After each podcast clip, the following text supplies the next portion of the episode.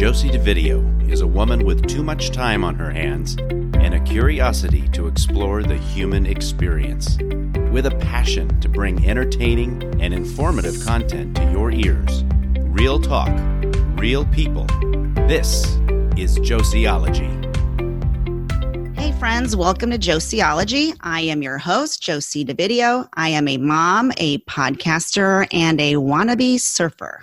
My guest today is Sean Swentek, who's the executive director of A Walk on Water, which is a group of dedicated surfers and volunteers that provide surf therapy to special needs kids. A Walk on Water is also known as AWOW, so you'll hear us referencing AWOW as AWOW today on the show. Hey, Sean, welcome to the show. Hi, Josie. Thanks so much for having me. You know, I first heard about AWOW when I was scrolling on Instagram, and one of my friends uh, was wearing one of your logo hats, and I think the logo is super cool. And he was wearing it in several images on his feed over time. And so I finally said, Hey, what's up with this logo? Like, what's that all about? And he pointed me to AWOW's Instagram page. And I got to tell you, I fell in love with the organization. It was love at first sight for me because all of the photos on there, first of all, they're beautiful. You have great photographers, but the kids' smiles in the photos just says it all. In fact, I would encourage my listeners to go follow you guys on Instagram and see the photos, not just because they're amazing photos, but just to, they really capture the amazing work that the organization is doing. On Instagram, you guys are a walk on water, but if they punch in a wow, it shows up too, right? So A W O W. You know, I don't know if it'll show up by AOL. So on Instagram, you should probably just type it out, a walk on water. Um, but that's now you're making me wonder if it does. And I'm gonna, I think it does because I think I tested it out. we're certainly known by both names pretty frequently. Um, so I, I, wouldn't be surprised if it comes up. But that's it's funny that um, you mentioned the logo. It, it's certainly been something that we're really grateful to have such a strong, you know, brand, if you will, and it's been something that's benefited the organization over the years. Now, tell us about AWOW. When did it start and how did it even come about? Uh, a Walk on Water started in 2012. We're in our eighth season. It was started as an idea put forth by a guy named Pat Notaro, who I worked with for many years um, with another nonprofit uh, called Surfers Healing, which provides surf therapy to children uh, with ASD, autism spectrum disorder.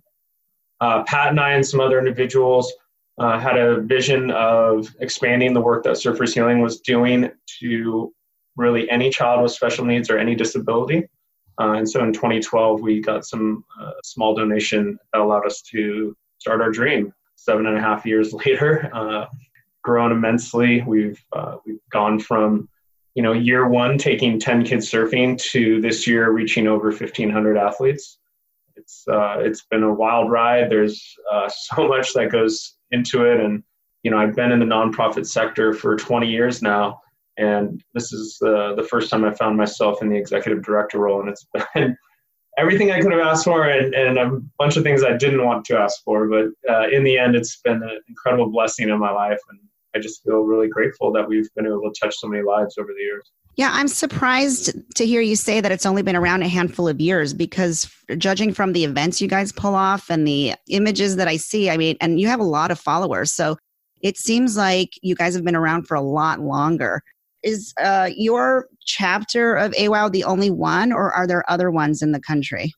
Uh, this is the only Walk on Water organization. Um, and five years ago, we launched a East Coast based chapter out of Montauk, New York um, which has grown quite a bit. We now have a, a, strong presence on the East Coast. We just wrapped up a two day surf therapy event and fundraiser in Spring Lake, New Jersey, on the Jersey Shore uh, about three weekends ago, and that was a really successful event. You know, we're it, it is only seven and a half years old. Um, I will say, I was just reading actually an article the other day.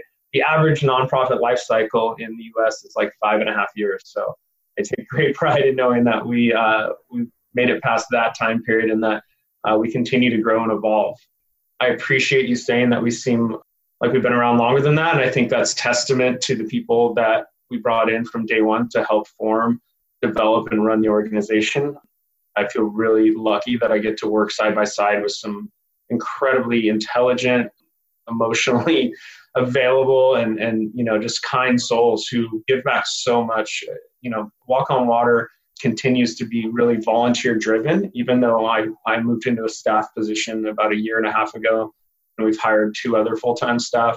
We're still predominantly, you know, volunteer developed and run organization. We, we lean so much on our amazing board of directors, our advisory board, our leadership teams. Those are really the people who shape the trajectory and are the foot soldiers who allow us to get the work done that we get done on a daily basis. So, can you give us an idea of what surf therapy is? Because I had never heard that term until you guys popped up in my feed. Yeah, um, I think we were all sort of looking for a term to help define what it was we did for so many years. You know, there's some surf therapy organizations that been, have been around since the mid 90s, including Ride Wave and Surfers Healing and some others. And surf therapy wasn't really a defined term even back then. Uh, it's something that over the years, as as many of us have worked in the sector, we were looking for a descriptor to you know really represent what it is we do because it's important to distinguish between you know a company that provides surf lessons versus an organization that's a nonprofit generally speaking that is really providing a therapeutic evidence-based treatment uh, using the ocean and surfing as the vehicle to deliver that um, so i guess that's it's funny. I also um, i sit on the board of a, a nonprofit called international surf therapy organization which i helped form a couple years ago. And we act as sort of a, a governing body of sorts and a, really support group for all the various surf therapy nonprofits across the world. Uh, there are hundreds now. Uh, and we're actually in the process of trying to arrive at a finite, and determined, definitive definition of surf therapy because I think a lot of people probably slightly define it differently. Uh, we're really trying to get cohesive around that. But in the end, sorry, very long answer to that's okay. Question, is that uh, you know surf therapy for a walk on water at least is the act of guided surf instruction, so a professionally trained surf instructor, what we call a surf therapist, who for us is almost always riding on the same board with the athlete, the child with special needs, uh, what we call tandem surfing, two people on one board together. And so that what that does is it takes a child who sometimes has never even been in the ocean and very quickly accelerates and, and bypasses the learning curve of surfing. And a child can go from standing on the beach to catching a wave and standing up with the help of the instructor in you know a 15 minute period. That's and awesome i think that's where some of the magic and the power is is that anyone who's surfed and i, I heard you mention that you're, you're aspiring surfers which i applaud you for it's got a huge barrier to entry it's a very difficult sport to learn and yes so i think there's some magic and some power in taking it would be like as someone who was a big fan of basketball who was a child and taking them and putting them into an NBA finals game. Right.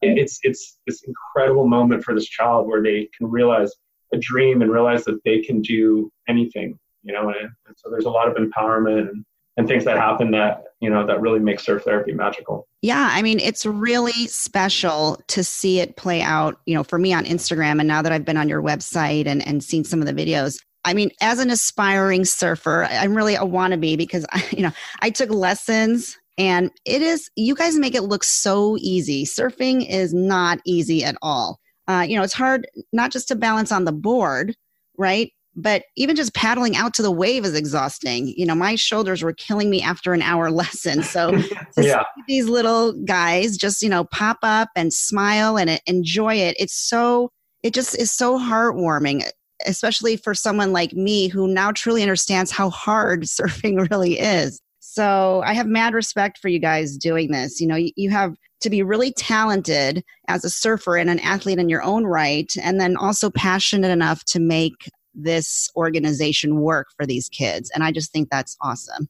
Wow. Yeah. Thank you for saying that, Josie. And you're, you're completely correct. Um, we're very blessed to have some of the best surf therapists in the world that volunteer their time with Walk on Water. These guys and gals are lifetime surfers who many of them have competed professionally.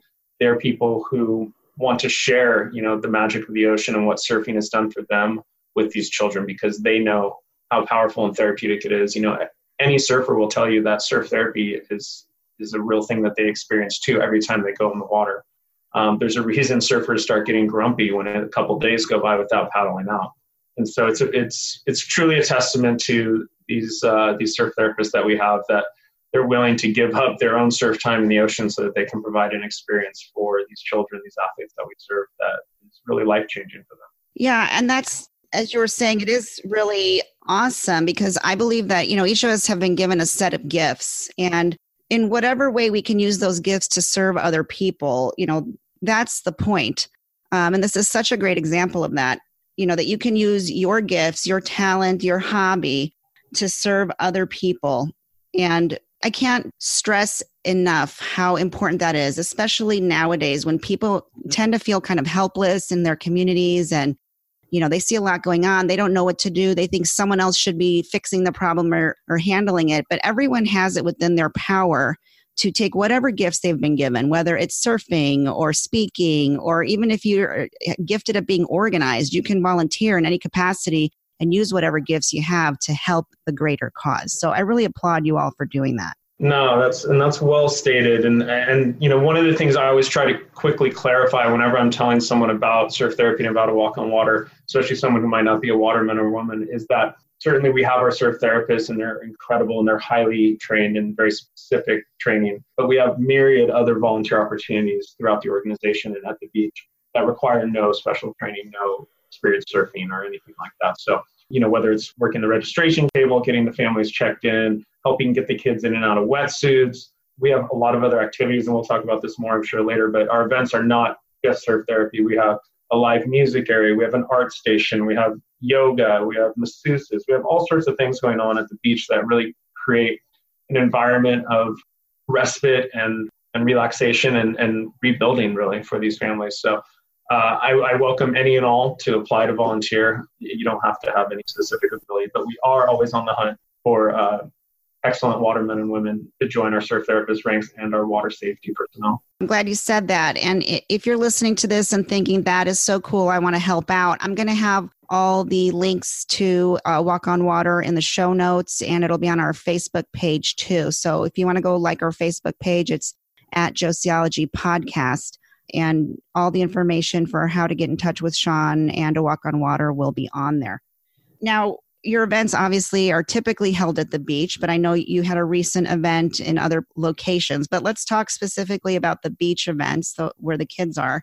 How do you decide what beaches you're going to be at? Is there like a, a certain thing you're looking for? Is it always the same beach? How, you know, what part of Southern California are you guys focusing on? Yeah, that's a really good question. Um, there's a lot that goes into choosing a location. It's not just, you know, oh, well, you know, we know this surf break, let's go do this. Um, we're represented on the board of directors by two of our leading surf therapists, Stephen and Ellie. Um, we have a number of other qualified surfers on the board.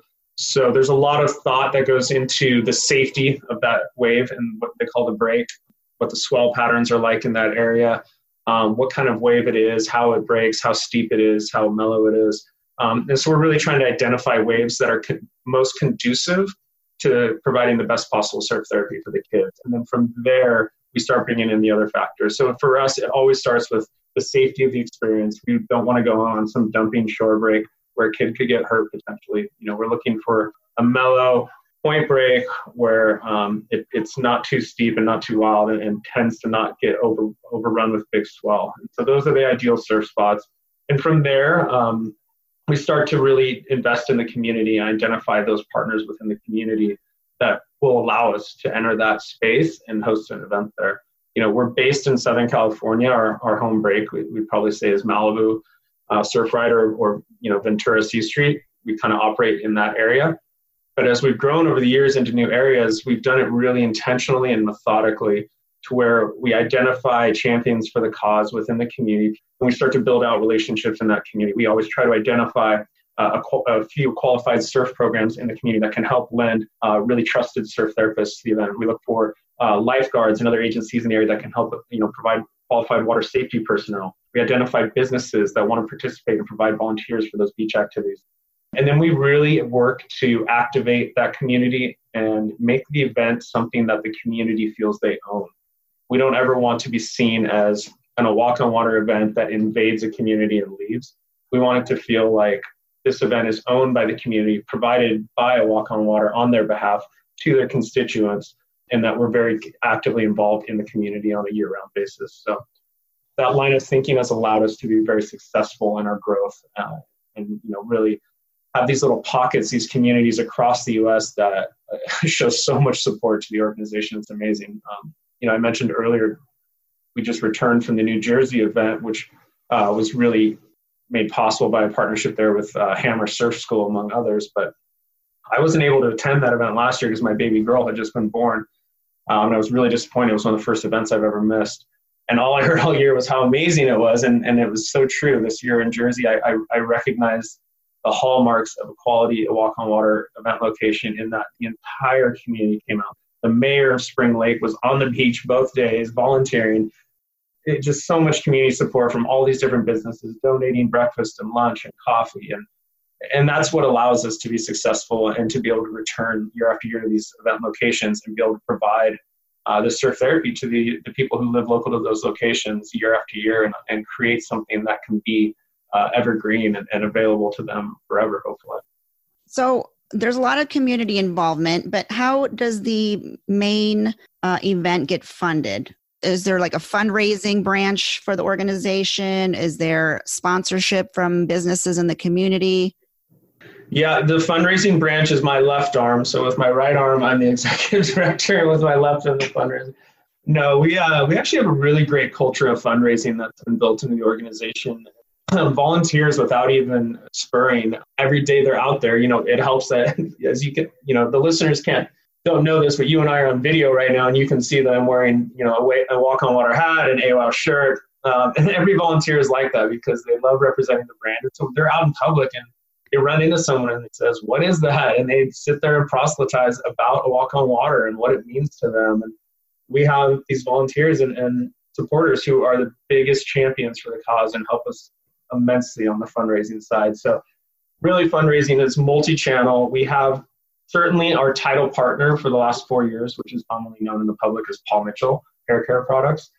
They've been unbelievable. They were brought to us through uh, our board member, Stephen Littman. We had a relationship with John Paul DeJoria, the co founder of Paul Mitchell, and an amazing philanthropist and human. And through that, that relationship, which has grown year over year, um, we were really able to identify a backbone of funding for the organization that, like you said, allowed us to at least host the events. And then from there, we layer on additional levels of support. We'll have um, individual event title partners or what we call event hosts, um, sometimes on a lower level investment, but those are those local organizations in the community that want to come in, have their name tied to the event, and really showing that they support the organization we have a ton of grassroots fundraising that happens. I don't know if you're familiar with the idea of donating your birthday on Facebook. We have tons of volunteers and supporters who every year give up the rights to birthday presents and ask their friends and family to instead make a donation uh, in the name of Walk on Water through Facebook, and we do really well with that. That's awesome. We have two big fundraisers every year. We just had our West Coast fundraiser on Saturday, two days ago, at the Jonathan Beach Club in Santa Monica. It was a big success. It was really exciting for a number of reasons, but one of which is that we had the world premiere of a documentary short film that uh, we made with the help of uh, an incredible marketing company that pro bono put this together for us called Media Arts Lab. And so we were able to premiere this documentary that actually looks at the experience of three different athletes and their families from their point of view of what a day with a walk on water is like and the journey that they take and the emotions they overcome and really powerful and, and the most amazing thing that I think we've ever put out. Everyone's interested. I don't know when this will go live, but uh, as of this morning, it's now live on the website, so anyone can go to our website and see the, the full length video. Yeah, and we'll put a link to your website in the show notes as well. Um, in fact, I should be able to. Yeah, the episode won't go live for a couple weeks, so I should be able to put the link to that video on the Facebook page uh, today, so at least people can get familiar with it. Oh, that's amazing! Thank you. Sean, when I when we come back, I wanted to ask you a little bit about how you landed with AWOW, and maybe you'll share some of your favorite AWOW stories with us. Sounds good.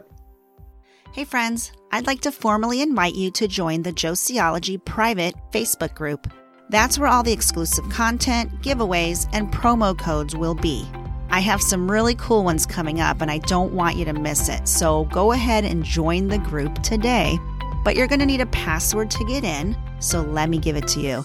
The password for today's episode is surfer. If you're enjoying this episode, I would love it if you would subscribe to the podcast and leave a review. Reviews are so important because they help boost the rank of this show, which helps other people find this podcast on their apps. In fact, if you leave a review on iTunes or your favorite platform, stay tuned. I'm going to be giving shout outs to listeners who leave reviews on future episodes. And you never know when you're going to hear your name on Josieology.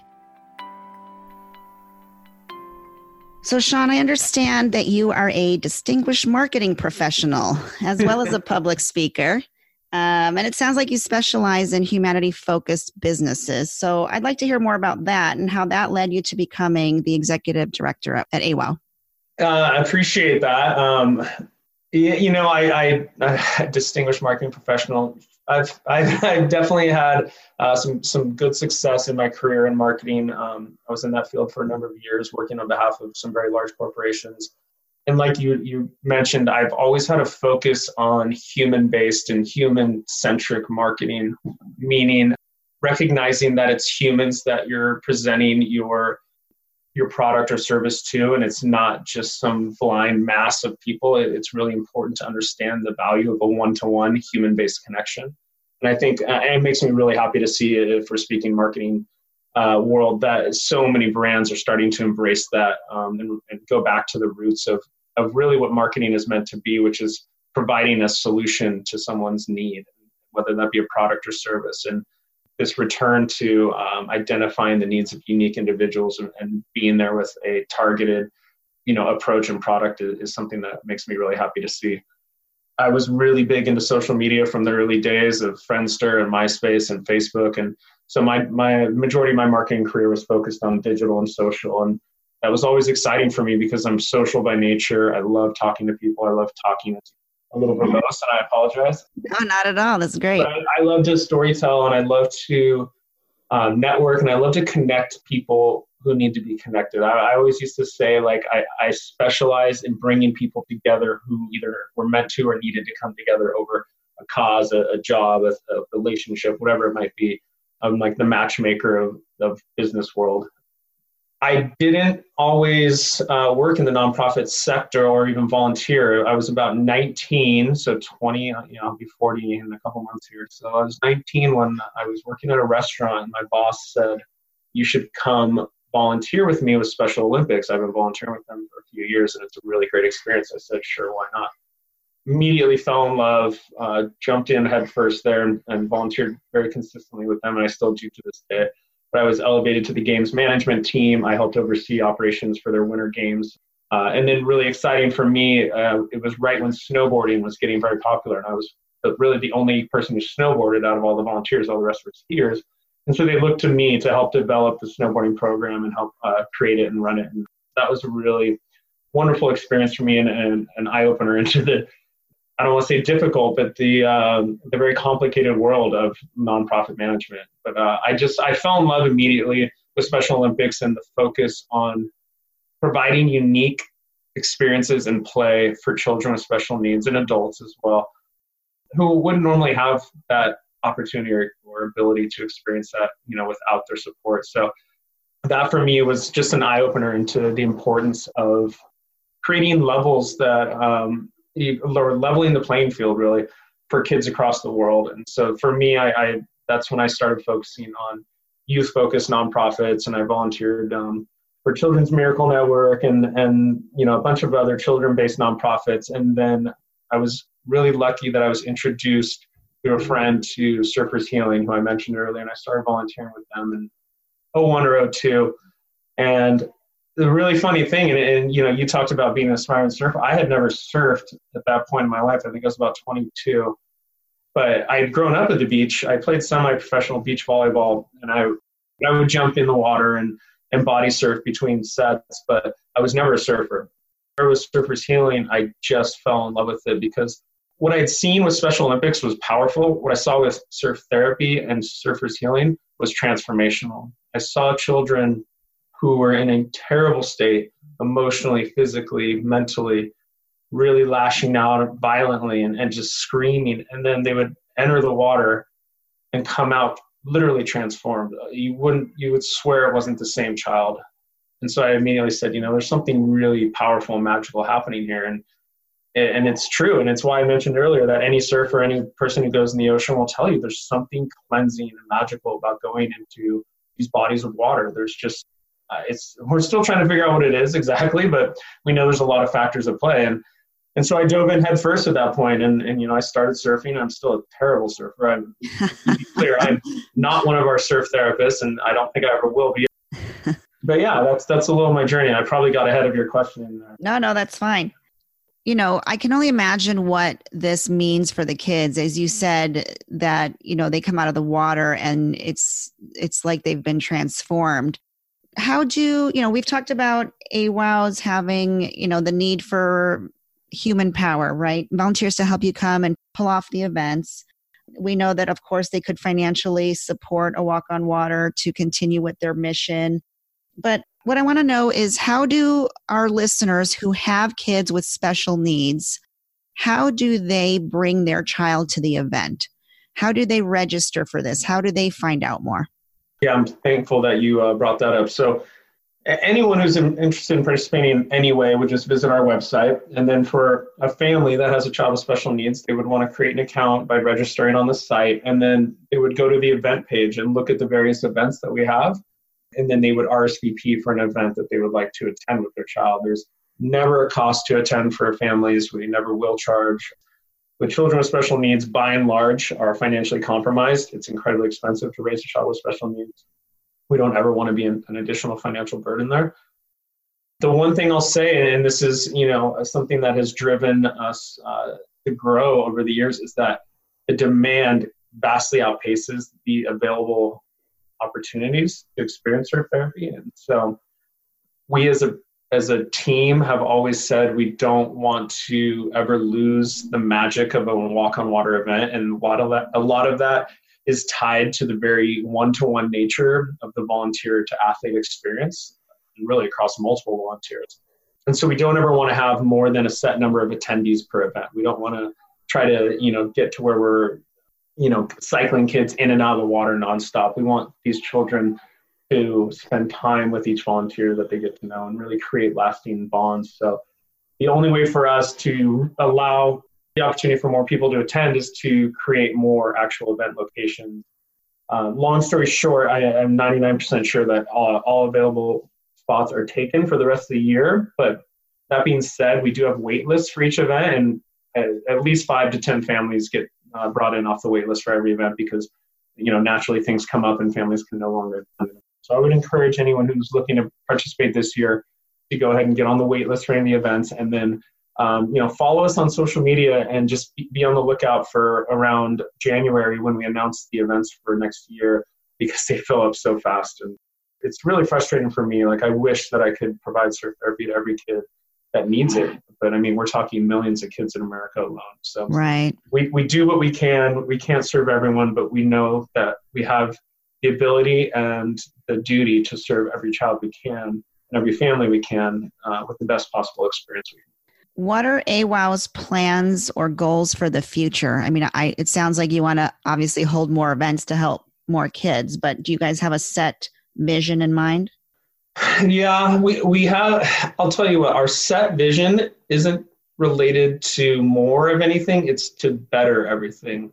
We are relentless in our pursuit of perfection, which sounds like a tagline for an auto company. Now I'm thinking about it. um, we are almost hypercritical of ourselves in the quality of the events that we put out there, in the way that we do it, in the way that families are touched and affected by the events. And so we're one of those organizations that after every event, and from an outsider's perspective, you could say, oh my God, that was the most amazing thing I've ever seen. Not a hair out of place. Everything was perfect and on the inside we're like oh my gosh we can't believe we didn't do this. And why did we do this this way? We should have done this. Next time we're going to do this. And so for us there's just a, a, continual recognition that we can always be better. So our set plan is to continue to get better continue to do more with what we have. As it pertains to growth certainly we would like to grow into more areas and have more events. There becomes a, a time and point where you sort of reach critical mass on what you can deliver as an organization without starting to fray the edges and have people you know, overcommitted and overwhelmed and expecting too much of a volunteer base that is already giving so much. You know, we're not a large nonprofit by any means. We don't have millions of dollars at our disposal to just grow and grow and, and do more. So we have to be really cognizant of this fine balance that has to exist between growth and still providing the experience we believe is so important to uh, providing the best possible surf therapy experience. So that's that would be my answer to definitive plans. I will say that we're always we're always looking to figure out new ways that we can reach the community and reach more kids in need. We actually uh, just announced for the first time ever we are launching a what we're, we're referring to it as breaking the lock but we're taking we're bringing a landlocked family from central not central america but from the central part of america the united states and flying them out to the beach to participate in an event. Oh that's cool. A really exciting monumental undertaking for us. It's something we've talked about for years. We've always felt frustrated at the the fact that a, a family that lives within driving distance of the beach has the opportunity to experience surf therapy and a family in you know this first family we're flying out is from montana uh, they don't have an ocean there. And so right. it, there's this unbalanced situation as far as uh, access to surf therapy which we believe is crucial um, to these kids. So we're super excited to be launching that. We we expect to grow that program and reach more kids in need that would never have had the opportunity. That's fantastic. Yeah absolutely. You mentioned earlier that most of our events are in the ocean, but that we had done something different. Last year, we went to a man made wave park and we actually provided surf therapy to these families located in central Texas. Yeah, Texas has some oceans, but they're not exactly known for waves and they're quite a ways away from that. So it was a really amazing experience to provide that to these kids on a man made wave. Um, and as I spoke with the families who were in tears at the opportunity, you know, it, I realized that yes, the ocean is magical and powerful, but I think surf therapy, there's a future for surf therapy for people who aren't near the ocean. And I think the, the man made wave parks, which are starting to grow in all sorts of places in the world, are going to play a large part in reaching um, a number of people in need across the world.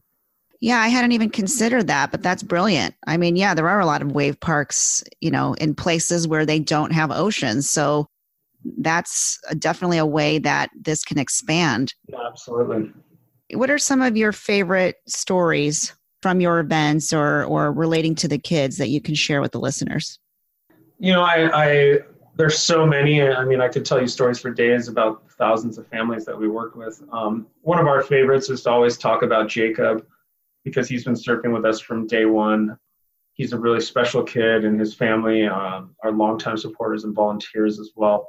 Jacob was around four years old when he started surfing with us.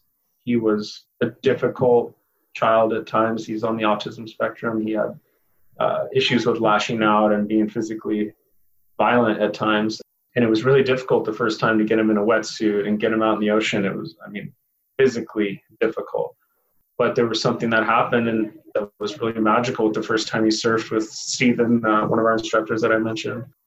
Stephen, you know, managed to paddle him out to the outside of the lineup, and they just kind of sat out there, and he got him to calm down and kind of played with him in the ocean, splashing water and, and whatnot, and got him calm enough where he felt he could paddle him into a wave. They ended up catching a few waves, and I saw Stephen come in, you know, sometime later with Jacob, and could see how exhausted he was. It's, it's physically demanding on the on the surfer when the child is thrashing about, and uh, but he said, you know, it was amazing to see, you know, once he let go of all his anxiety and he let the ocean and the water sort of wash over him, how calm he became and how relaxed and how he felt his whole demeanor and everything changed. Um, and Stephen said, you know, it was, you, it was so incredible to see all that happen. And then for, you know, after a couple of waves for Jacob to say, you know, more and surf and, you know, ocean and parents like, what are you talking about? He's four years old. He's never spoken in his life. He doesn't speak. Stephen's like, oh, he was just talking to me out in the ocean. So that was a pretty amazing thing. And Jacob's wow. uh, almost 11 now and might actually be 11 now. And he'll come right up to you and have a full conversation with you and talk to you like he's your friend. And it's been incredible to see the development. And yeah, there's uh, we have had multiple families say that their child spoke their first words after surfing. We have almost every family to a T talks about how their child is so calm and relaxed and sleeps they sleep the whole car ride home from the beach and they never do that. And then they sleep well that night. They never sleep well at night. They have their best week at school after that and they were terrible at school and their behavior improves and this improves. So it's really exciting to hear that it's not just that experience at the beach that's so powerful for the child, but that it's changing their behavior, the things they do outside of the event that's improving the life of the child and the life of their family who have to deal often with you know the outbursts and the issues that accompany special needs quite often Absolutely. So that's the really exciting stuff for us, and also a, a place where we're doing a lot of research. We just finished up a research study this last year into the effects of surf therapy, and we're looking. We collect data at every event. We do pre and post event surveys with the families to understand, you know, how the, the surf therapy affects their child and their family. Um, and we're looking forward to in 2020 launching a multi-year longitudinal study to really uh, understand what it is that surf therapy is and why it has this positive therapeutic effect. It's for us a vital piece of the puzzle that will enable, we hope, surf therapy to become a prescribable form of treatment in the future in the US, something that insurance could cover. And all of a sudden, you talk about it being an available form of therapy to so many more people who might otherwise not have been able to afford it or have access to it prior. Wow, that that's awesome. I mean, that's pretty forward thinking. yeah, that's pretty exciting stuff. Yeah. I, I got to be honest. Yeah, that's that's great. You know, Sean, I really appreciate you taking the time out of your busy schedule and specifically today to chat with me. Um, I'd been curious about a walk on water for a long time. Um, so for me, it's awesome that I get to have your ear and chat with you today directly about all the great work you guys are doing. And I wish you and A Walk on Water the best as you continue on with your mission. I really appreciate that, Joe. It means a lot. Friends, if you'd like to support A Walk on Water, see the show notes on this episode's listing or on our website, josieology.com. That's where I'm going to list their contact info as well as their social media platforms. You can also go to our Facebook page at Josieology Podcast, and I'll have all that info there as well. And if you do end up volunteering with them, do me a favor, snap some photos and post them to our Facebook page because I would love to see you guys in action with the Walk on Water. Have a great day, y'all.